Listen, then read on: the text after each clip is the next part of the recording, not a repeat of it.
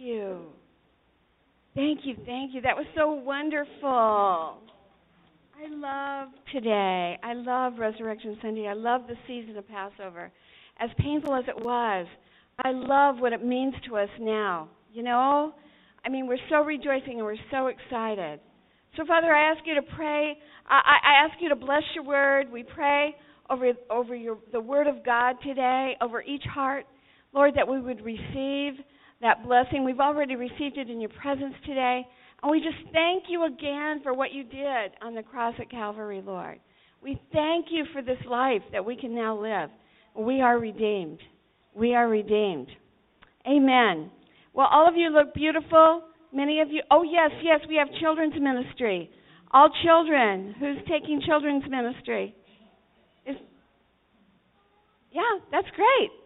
Yeah, we have children's ministry for all the children that want to go. Raise your hands.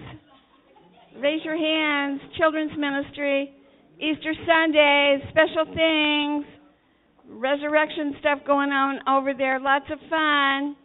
Lots of fun. Lots of fun in the children's ministry.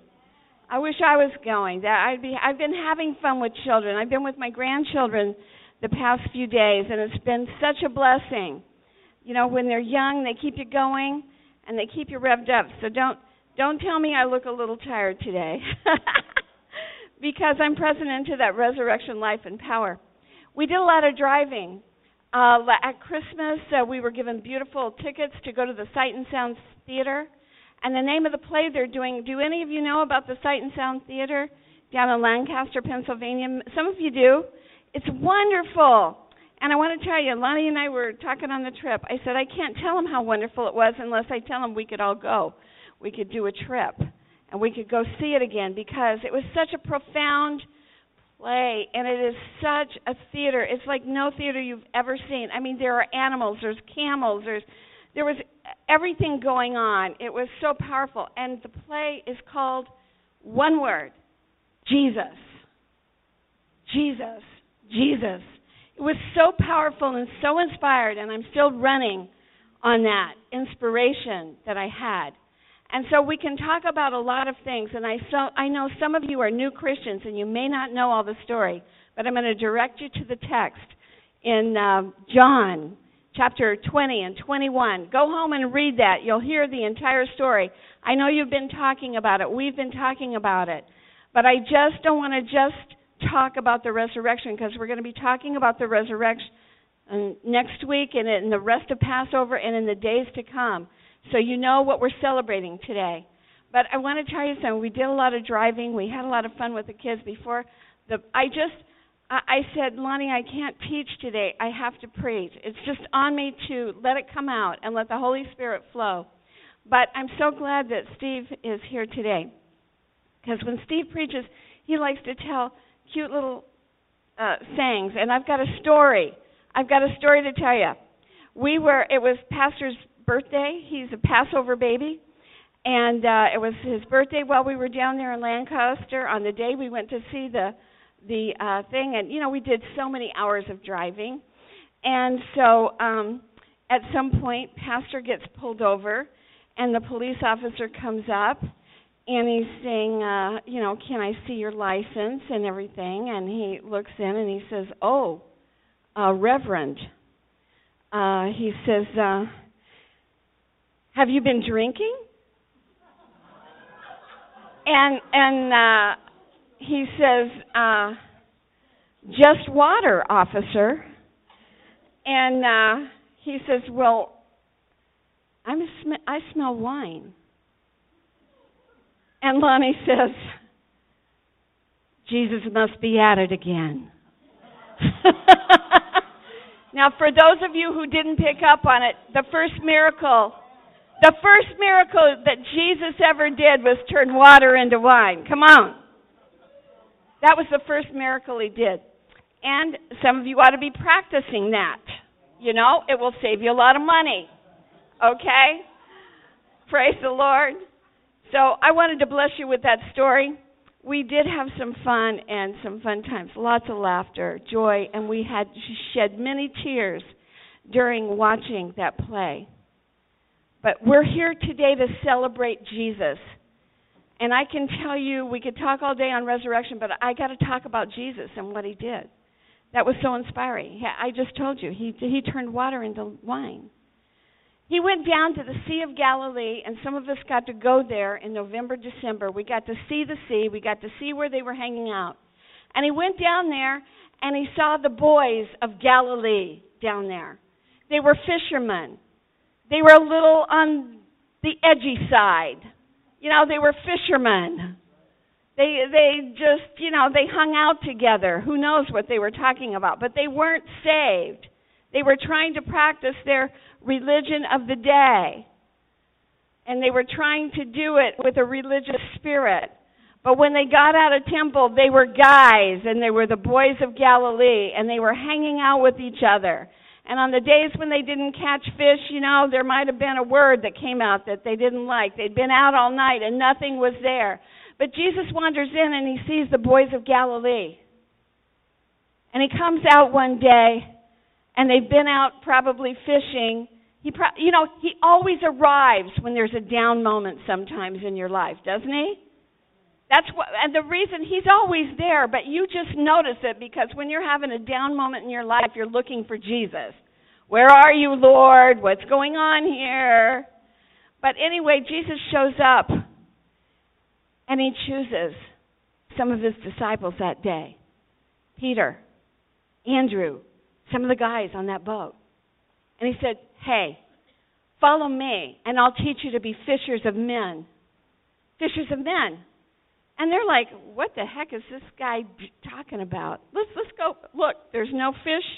We're going home to our wives to tell them, and they're going to be upset that we didn't have any catch today, and worried about the money. And let's go follow Jesus and see what's happening."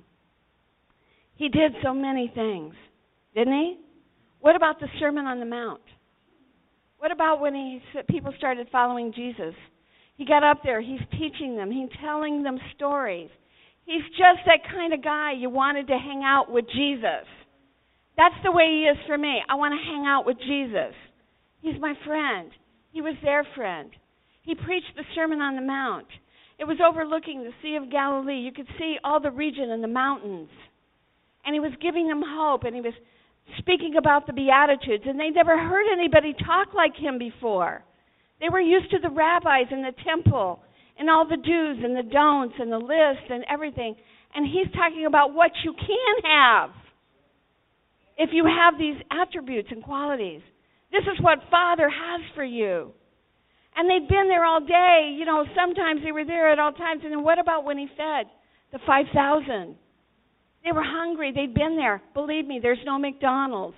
There, you can't even find fast food over in that area even today.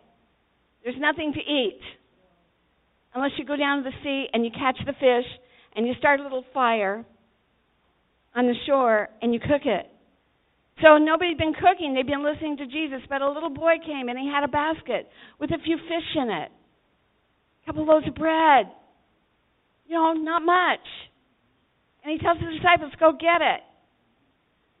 Let's feed them. And they're like, what is he talking about?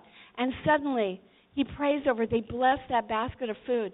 And it didn't stop. And they fed the multitudes, and there were leftovers. There were more leftovers than what they started with.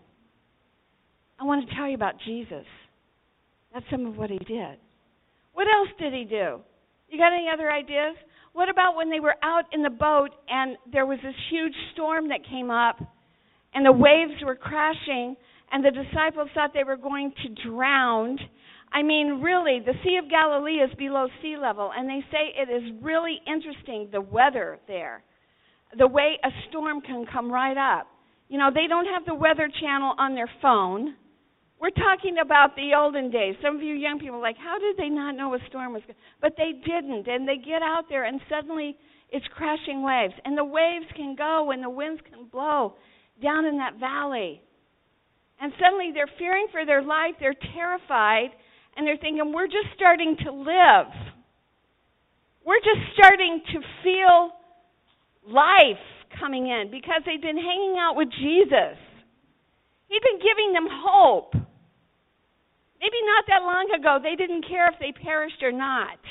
They were tired of what they had, but they had some hope, and they didn't want to die at that moment. I mean, they're like, why isn't Jesus here?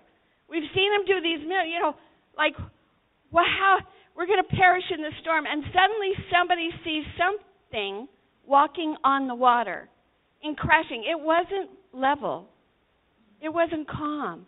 Waves, giant waves tossing a fishing boat, just a wooden boat with sails, blowing it, rocking, rocking, water taking over. Salt, uh, it's not uh, salt water, but water coming in the boat. And suddenly they see they are, they think it's a ghost, but it's Jesus walking on the waters. Walking on the waters. Now think, he's not walking sometimes we imagine this that it's flat like this. But Jesus is walking on the waves. He's wa- walking. He's walking between upon this violent waters and he's walking to them. He's walking to them. And then Peter's like, "Hey, wait a minute. That's that's that's Jesus coming in here." And Jesus comes in. And and he's so stirred up that Jesus can walk on the water in the storm. And J- Jesus says, Hey, come on out here. Come on, I bid you come out. And he throws a leg over. And he gets rocked out and he hits the water. And he says, Keep coming. And he's walking and he's walking towards Jesus. And now Peter's walking on the water. He had faith. He believed that he could do it too. If Jesus can do it, I can do it. And that should be the hope of all of us right now. Because Jesus told us, the Word of God tells us that greater things than these shall ye do. You, if you're my disciple, greater things than these things that I've done are you going to do. So we got to get busy practicing this. And it starts with practicing your faith, increasing your faith.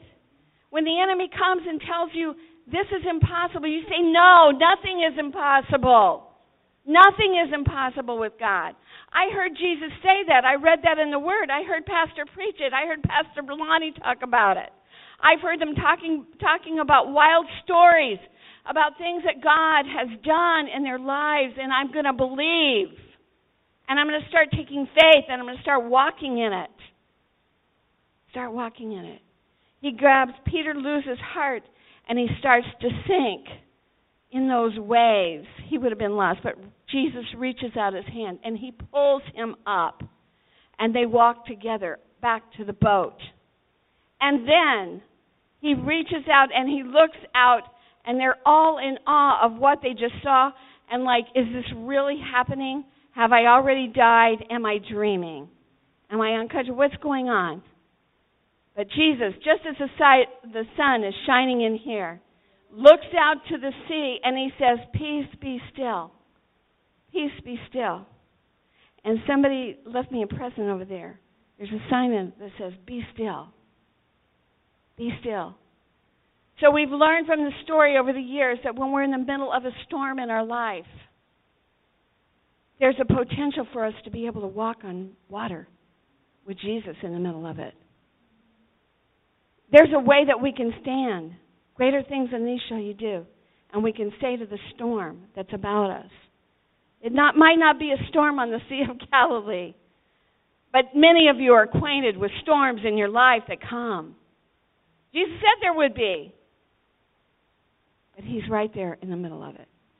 That's just another. What else did he do? There's so much. How about when he went and sailed on over to Gadarene? It was a strange area. There was a lot of cults over there going on, a lot of weird religious practices. And there was a man over there. They got out of the boat on the shore, and the disciples are probably thinking, What the heck are we doing here? Because people don't come to this area. I mean, they have graveyards that are close to the shoreline here. This is a little weird. What are we doing on this part? We aren't we headed up for Capernaum and the shores that were, you know, where we usually hang out in that area. But Jesus leads him and he gets out of the boat. And he sees a man that's crazed. He's ripped his clothes off. Nobody can get near this guy. He's filthy. He doesn't shower. He's crusted on with filth and stink. and he's insane and he's depraving. And they're saying, just picture this. Jesus, hey, stop. Don't get too close to that guy. I mean, look at him. No, you know, he's out here sleeping and hanging. He's naked. I mean, this is disgusting. And what does Jesus do? He walks right over to him. He walks right over to him. He probably grabbed him and hugged him. I mean, we don't know. It doesn't tell us that he hugged him. But but that's the way he was. When the lepers came around saying, Unclean, unclean, and everybody was running to get away from them, Jesus was walking over to them. He was different. He wasn't afraid. He wasn't afraid of anything. He was fearless. He was absolutely fearless. And he goes over to this guy, and you remember the story? You remember the story? The guy's crazy. Okay. Crazy. That's my rendition of crazy. But he walks over, you know. Just imagine those. I mean, he hadn't, he hadn't been trimming his fingernails. Who knows what he was eating? Who knows if he was cooking the fish? He might have gotten out of, you know, that wad dead fish. I mean, he was unclean. And Jesus said, What is your name? What is your name? And out came the voice of demons. He was demonized. He was demon possessed. That means demons were living inside of him. That means demons were coming and oppressing him at every moment of every day. That means that demons had taken over the organs in his body, the systems. It means the demons had taken over the thought processes, what he could think about. And out of his mouth, the demon spoke and said, Kathy's rendition, My name is Legion. That's a good one. I mean, I'd like to see you come up here and do that. I'm trying to get our teenagers enthralled about the Word of God, but that's what he said. And he didn't go, Oh, my name's Legion. How are you? Who, who are you? You know, he was crazy. He was demon possessed. And Legion stands for over 2,000 because, as they knew it in those times, the legions of Rome, the Roman army, their legions were over 2,000 in groups of two, at least 2,000 uh, soldiers. And so the, the, the disciples understood that there was a lot of these demons in here. And they're probably like inching back for the boat, like we may have to make a run for it. Okay? But Jesus touched this man and he cast out every single demon. And this man was set free. Just like we heard Barbara sing the song. He was redeemed. He was redeemed. Now what redeemed him? The power of God. But what touched him first? The love of God. Everyone else was afraid. But Jesus touched him. He touched him. He loved him. And I can't imagine what the what the disciples looked like. I can't imagine what was going on in their mind. How about how about the day that the Pharisees, uh, you know, the religious people, that's who they were. The uh, priests came and they dragged this woman. They drag this woman in and they throw her down before Jesus and they said, "We we caught this woman and she's in the midst of adultery." You know what the law, Jesus says about that. We have to stone her. And what stoning means is they picked up big rocks and they threw rocks until she breathed her last breath. That's what happened when they stone people. They throw big rocks on you. Believe me, they knock you out, they hit your head, your body, you're bruised, you're bloody. That's what the law calls for. We have to stone her. But what did Jesus do? We don't know for sure, but many think in the tradition of the church that it was Mary Magdalene. Some think that. It doesn't say Mary Magdalene. It said this woman. But were it to be Mary Magdalene, we know that she too, Jesus cast seven spirits out of her because she was a prostitute. And he redeemed her. And she loved him forevermore. But at this moment, this woman is there and they're waiting for him to make a mistake. They're trying to trick him. And what happens? He writes something in the in the dirt and he looks at all the accusers that had grown gathered around with rocks, including the priests and the religious ones, and he said, "Okay, you who are without sin, cast the first stone. You throw the first stone." And they were so convicted. They were guilty. They were convicted. And they walked away one by one.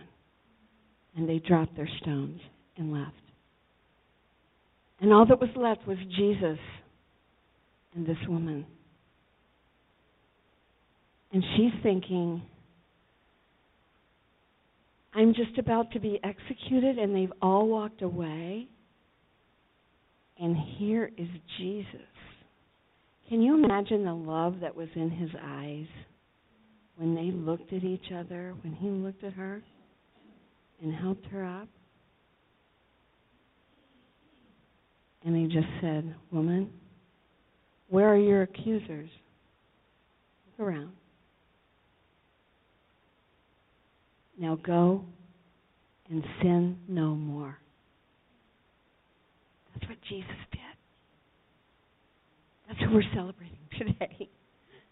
That's your Jesus. That's my Jesus. That's the kind of man he was. He was a 100% man of faith. Amen? A 100% man of faith. And if it was Mary, and we do know the story, I told you he cast seven devils out of her, demons, she followed him the rest of her life. She loved him. In fact, she was at the grave when he was resurrected. She was the first person he appeared to. Come on. You'd think it would be, in our minds, we think, oh, it would be Pastor Pastor Lonnie, he's a good man. You know, Jesus will show himself to Pastor. We don't think like Jesus does. You know who he appeared to? Somebody who loved him with all her heart. Someone that loved him with all her mind and with all her soul. Who was shattered by watching the cruelty of humanity against another and the suffering. And she couldn't bear to be without him. She couldn't bear that. And she was the first one down to that tomb as soon as they could go. One of the last ones to see them as they took Josephus and the others took him over to the tomb to try to clean him up and lay him to rest. These are just some of the things that Jesus did. How about the woman he healed of 18 years of bleeding? She'd been to all the doctors. Who knows who else she went to because when you're desperate, you're desperate. You'll do anything. 18 years of sickness. And he's already on his way being called.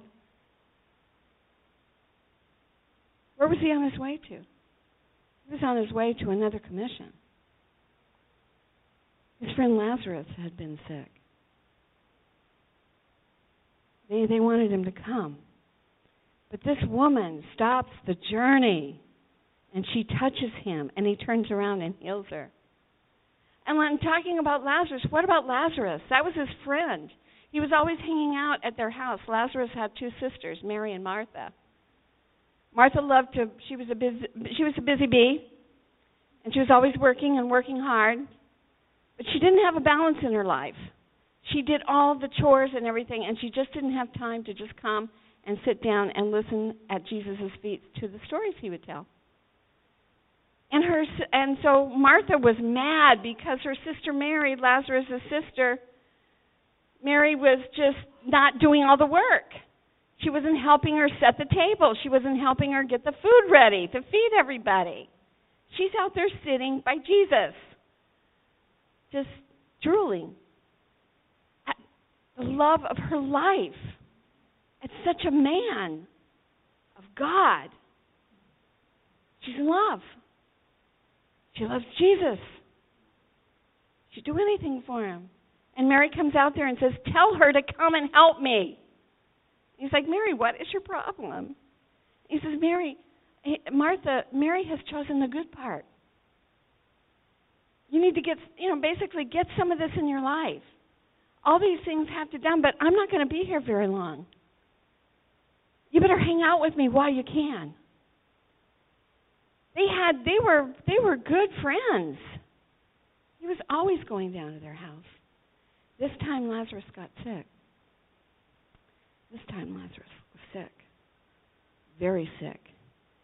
And before Jesus could get there, in the travels from where he was, Lazarus was dead. Not only was he dead, dead, dead, he was in a cave. They put him in to the tomb. He'd been in there for four days, and they had the mourners there. And when you when you go to a Middle Eastern funeral, they mourn for days, and they stay outside, and they oh, and they do this, and that's multitude by by people. In Egypt, they actually at deaths and funerals they hire mourners to come. They pay them to come and mourn. Did you know that? And they come and they groan and they cry and they get down on their hands and they beat themselves and they beat the ground Okay, come on. Come on, I'm telling you true. That's what I said. I'm expecting an amen from you, brother, today. Get up here and sit by me. Come on. Come on, I want to hear those amens. Get this crowd shouting like they would be doing in Ghana. But it's true in these other cultures. They're mourning, mourning, mourning. And here in America, we try to keep it, you know, quiet. We kind of dab our tears. We don't want to break down in front of anybody. But in those countries, it's like, get it out. Get it out. And, and to them, the more and the louder you mourn, the more you love. I mean, that's, that's what you're saying. And they all come and mourn the death of this loved one. Well, it, they turned it into a business. I don't think it was a business in Jesus' day, but who knows? Who knows? He did turn over the tables of the money changers, didn't he? What else did he do? So he went there that day, and they show up and they go, Jesus, where were you? And the sisters, Jesus, where were you? He's dead. It's too late. You're too late. And he's just impacted by all the crying and the and the true love of this man. Lazarus was a good guy. Everybody was really going to miss him. And Jesus went up there and and the other sister comes and he says she's like where were you? And and he's like where where did you lay him? Like where is he? And she says up here I'll show you. She takes him up to the path wherever this wherever this cave was that they put him in the tomb. And he's he's talking to some people hey go roll the stone back. And she's saying no no lord you can't do that. You know that would be humiliating. We'd be smelling the stench. He's already decaying. It's been 4 days in the heat of this country. And it gets hot. It's deserty. It's dusty. And he insists. And so the guys go up and they roll the stone. And everybody, you know, is around that cave. And suddenly, Jesus looks up and he had wept himself. The Bible says it's the shortest verse. Here's a verse you can remember. It's two words. This would be the first one you may say, "Oh, I just have a hard time memorizing scripture," but this is one you can remember. Jesus wept. Jesus wept, and he wept that day. And he spoke, and all he said, he didn't say, "Okay, okay, I want the real intercessors here. Get the intercessors here. Bring them up here. I want them to really intercede. Who's been fasting? Okay, let's go for it." He didn't do that. He just went up And he spoke from wherever he was. And he looked at that open door of that tomb. And he said, Lazarus, come forth.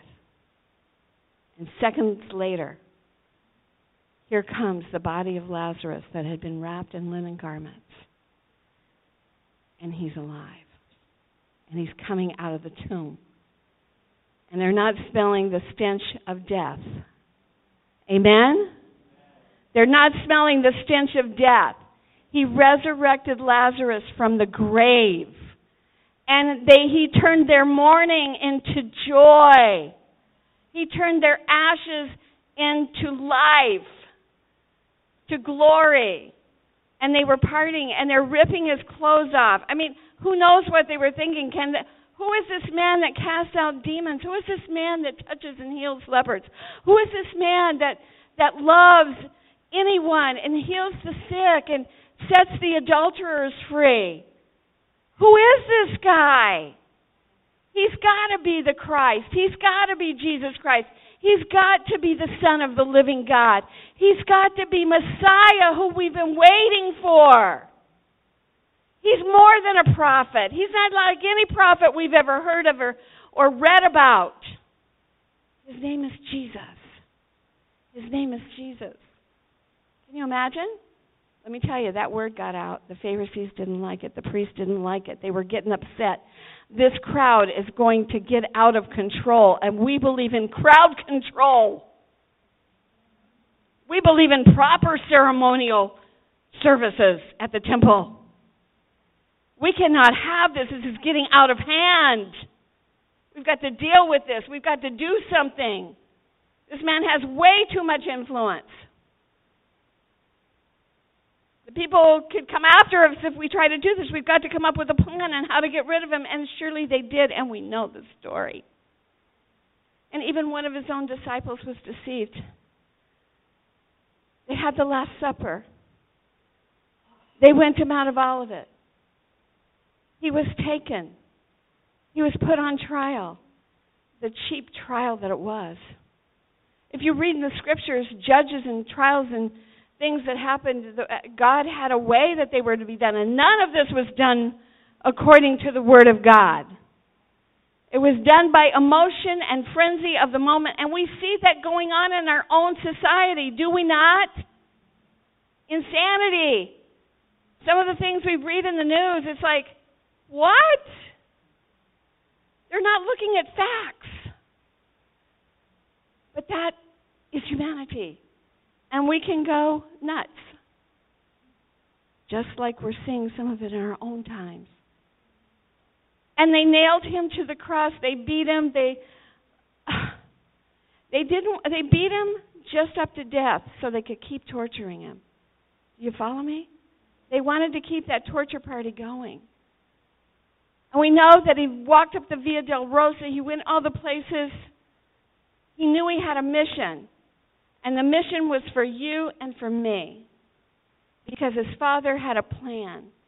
It was called the plan of redemption of all mankind. We just saw the song Dance Today. All mankind. And he gave up his life on that cross. Now, not only did he survive the torturing, who could do that? When you watch the movies that are out, The Passion of the Christ, and you see the things that happen, truly happen to Jesus, you know what happens when you stub your toe. Don't you?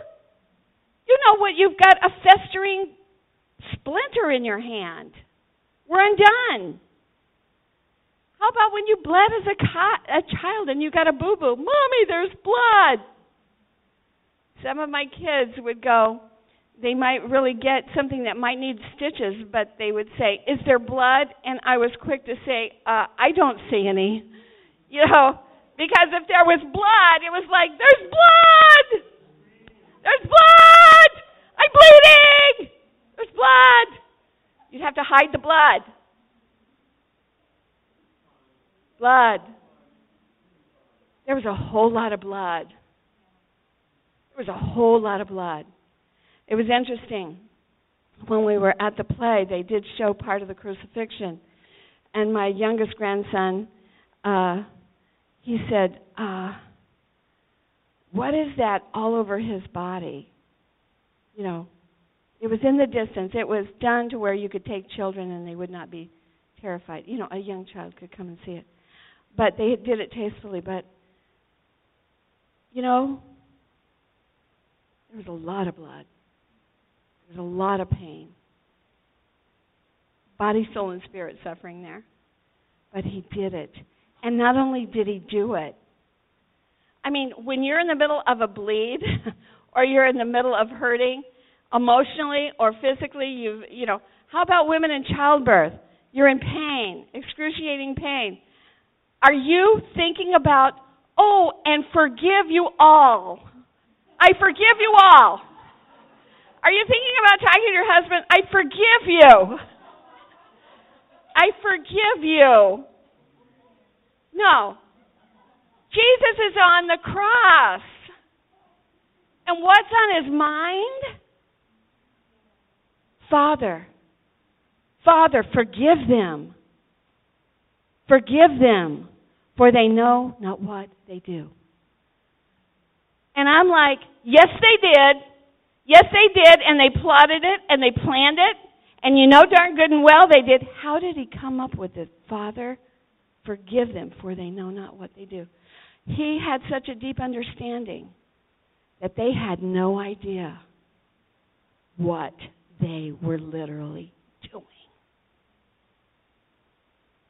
They had it on one level, but he forgave him on the deepest level. Father, forgive them, for they do not know what they are doing. And soon, with his last breath, he said, It's finished, and it was done. And then what happened? A great earthquake occurred. The, sun, the, the, the clouds were rolling. All of creation was crying and mourning the death. There were no professional mourners ca- called in because they were all mourning that knew him. Then there were the partiers that were so happy and still taunting him on the cross.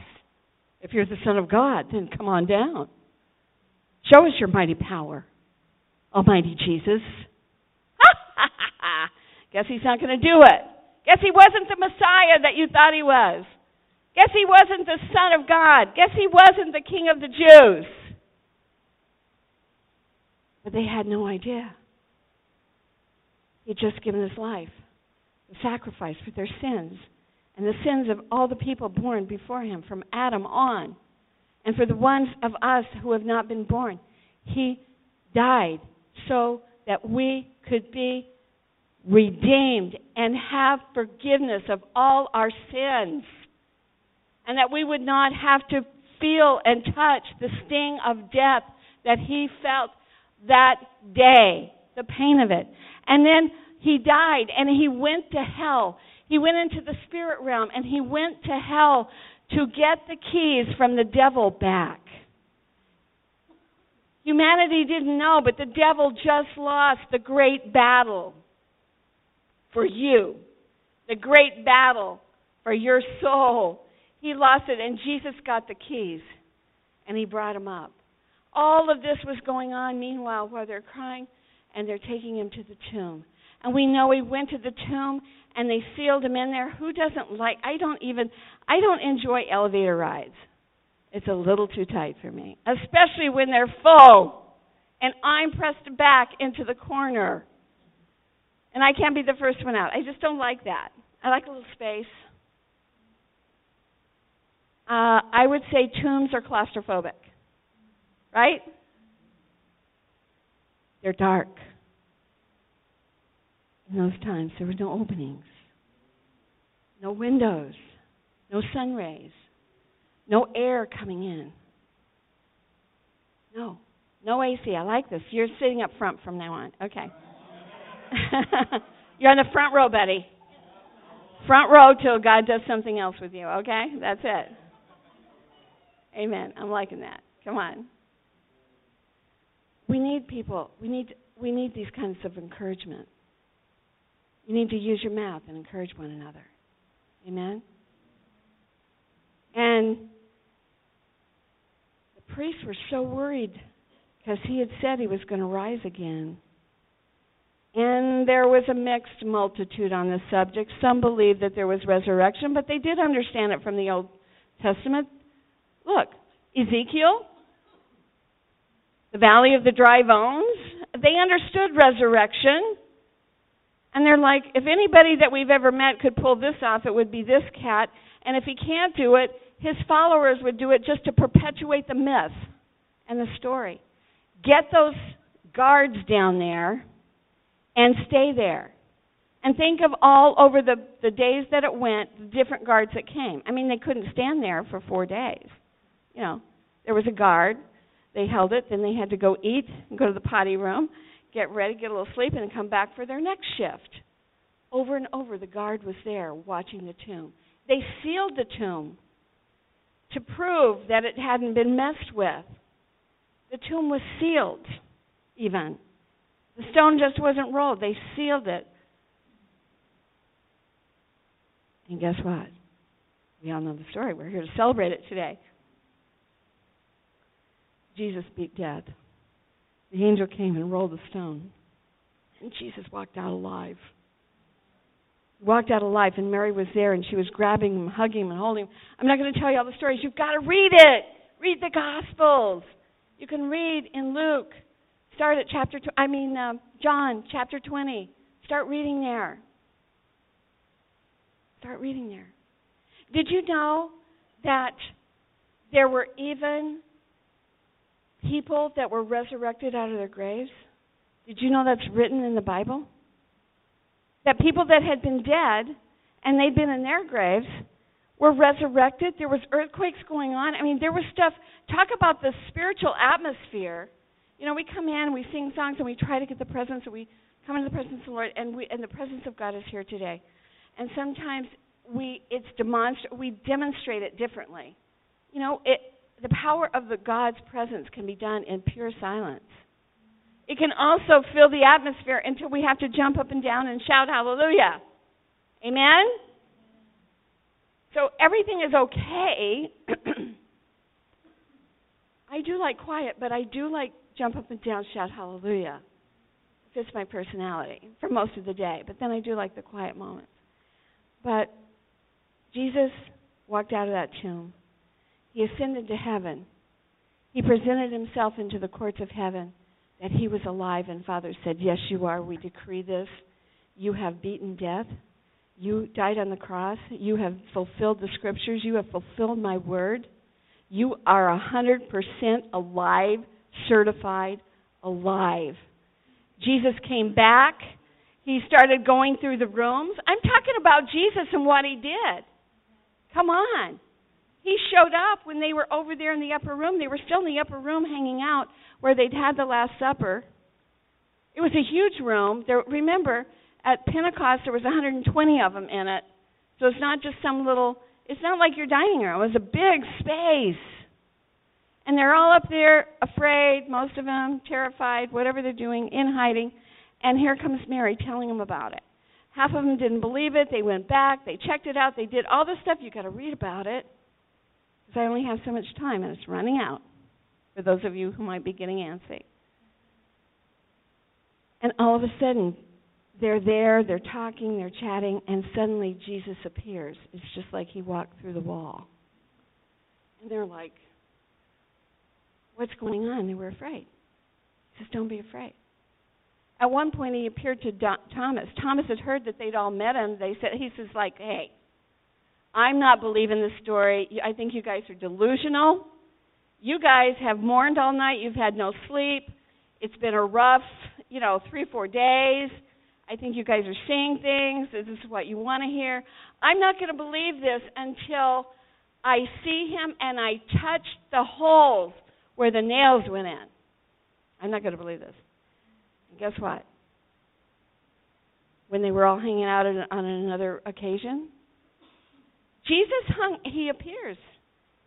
And here's, we call him Doubting Thomas. And he said, Here, touch it. He even sat down and ate with them. He ate. He could eat food on this plane. He likes Mexican food. I'm convinced of it. It's going to be part of the food of the kingdom. You're going to be able to have that in heaven. So, all these th- glorious things happen. Did you guys know that he was alive and hung out with them? Over 500 people. It tells about in in. Oh, read another chapter to read is First Corinthians chapter 15. The Apostle Paul is talking about all of this outside the Gospels. He appeared to all the apostles, including Paul, after he got saved. He wasn't part of the original. And he appeared to him. The miracles, the miracles went on and on after Jesus rose. He was with over, you know, in all these instances, 40 days he was with them after he rose again. In fact, one day the disciples had been out fishing, another fishing trip that was empty. The dawn had come up, there was no fish. What are we going to do? And they saw somebody on the shore with a little charcoal fire going on. And Peter was straining to say, Who is that? Somebody's talking to us. Somebody hollered out and said, Hey, cast that net on the other side of the boat. And they're like, hey, we've been out all night. This isn't happening. We're too far in. I mean, we're only 300 feet from the shore. Cast it in, and Peter's straining. He's singing, like, whoa, who is that? He says, I, I think that's Jesus. They threw that net over, and how many fish did they catch? A multitude. 153. A huge net, but the net wasn't broken. So at that point, Peter Peter was in his fishing gear. He had all his clothes. He was kind of stripped down. It's hot. And in his elation of realizing that's Jesus, that's why we just caught these fish, you guys. And he's excited, and they're 300 feet, and they're now going to have to pull in this haul of fish and instead he he puts his clothes on and then he jumps in the water. I mean, you know, we we take our clothes off before we jump in the water. And that's how confused he was. And he swims and they eat. Jesus says, "Hey, bring some of that fish." He had a couple on the fire. He says, "Bring some of the hull that you just brought in here. Let's clean those things and put them on the fire." He was still doing miracles. And isn't he still doing miracles today? How about the miracles? Think about the miracles He's done in your life. We just saw that dance. He's healed me. He's healed me of diseases that were unto death that they couldn't do anything else about, at least on two occasions that I know of. What, what are your stories? He saved you, He redeemed you. He was there in the midst of your storm. He calmed the sea. When demons were trying to mess with your life, some of you may have had deliverance, and He cast them out of your life in the oppression. That's my hero. That's my Jesus. I want us to stand up and let's all declare truly, He is the Son of God. Yes, yes. Yes. Please read it.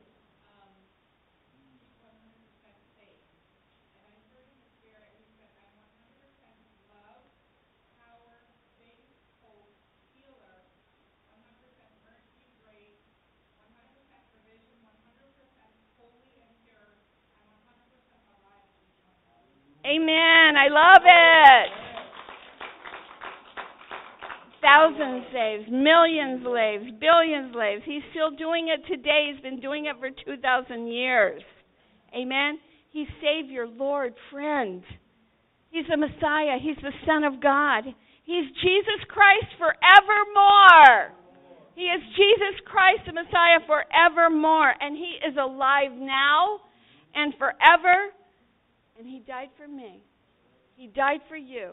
And if you are here today and you do not know, and you have not received Him as your personal Savior, Dios te ama. Dios te ama. I'm learning Portuguese. God convicted me about two weeks ago.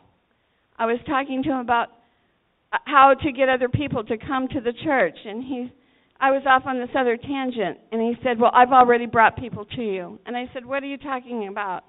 He says, I brought the Brazilians right to you. I have Brazilians sleeping in the apartments above the church. I have brought them in. I have young people. I have whole families. He says, I literally brought them to you, and you haven't learned Portuguese yet. I said, Father, I repent. Jesus, I repent. You did. I got the app on my phone and I start I, I'm doing it all the time. I was teaching my grandsons on the trip. By the time it was done, I said, Go into church tomorrow and just say, Dios te ama. And they're like, What does that mean? God loves you. And that's what he's shouting in every language of, of the world, in every nation. He's saying, I love you. Come and give me your heart. And I will come in. Knock. I'm knocking on the door of your heart. And I will come in, open the door, and I will come and we will dine together. And we will have a life together. So if there's anyone who wants to renew their commitment to Christ here today, we will pray for you immediately after the service. I don't know about you, but this is good news. This is good news. And please share these stories that I shared with you. Jesus was a storyteller. Go and tell people what Jesus did and tell them how he did that in your life. Amen. Amen. In Jesus' name, we praise you. Let us all say, We praise you, Lord. We praise you, Father, and we thank you, Jesus, for all that you've done for us. In Jesus' name, amen. Tuesday, 6 o'clock, is our lamb and chicken dinner. Amen. Tuesday at 6. For those of you that don't like lamb, we'll have chicken. And we'll do it right here in the sanctuary. It'll be the resurrection drama. We normally do it before the Passover. Amen. Also, Kevin said that there's no food bank today, but for anyone from Praise Chapel, go over now and get whatever food you need because because it's tons there. And if you have family members you're going to, take some with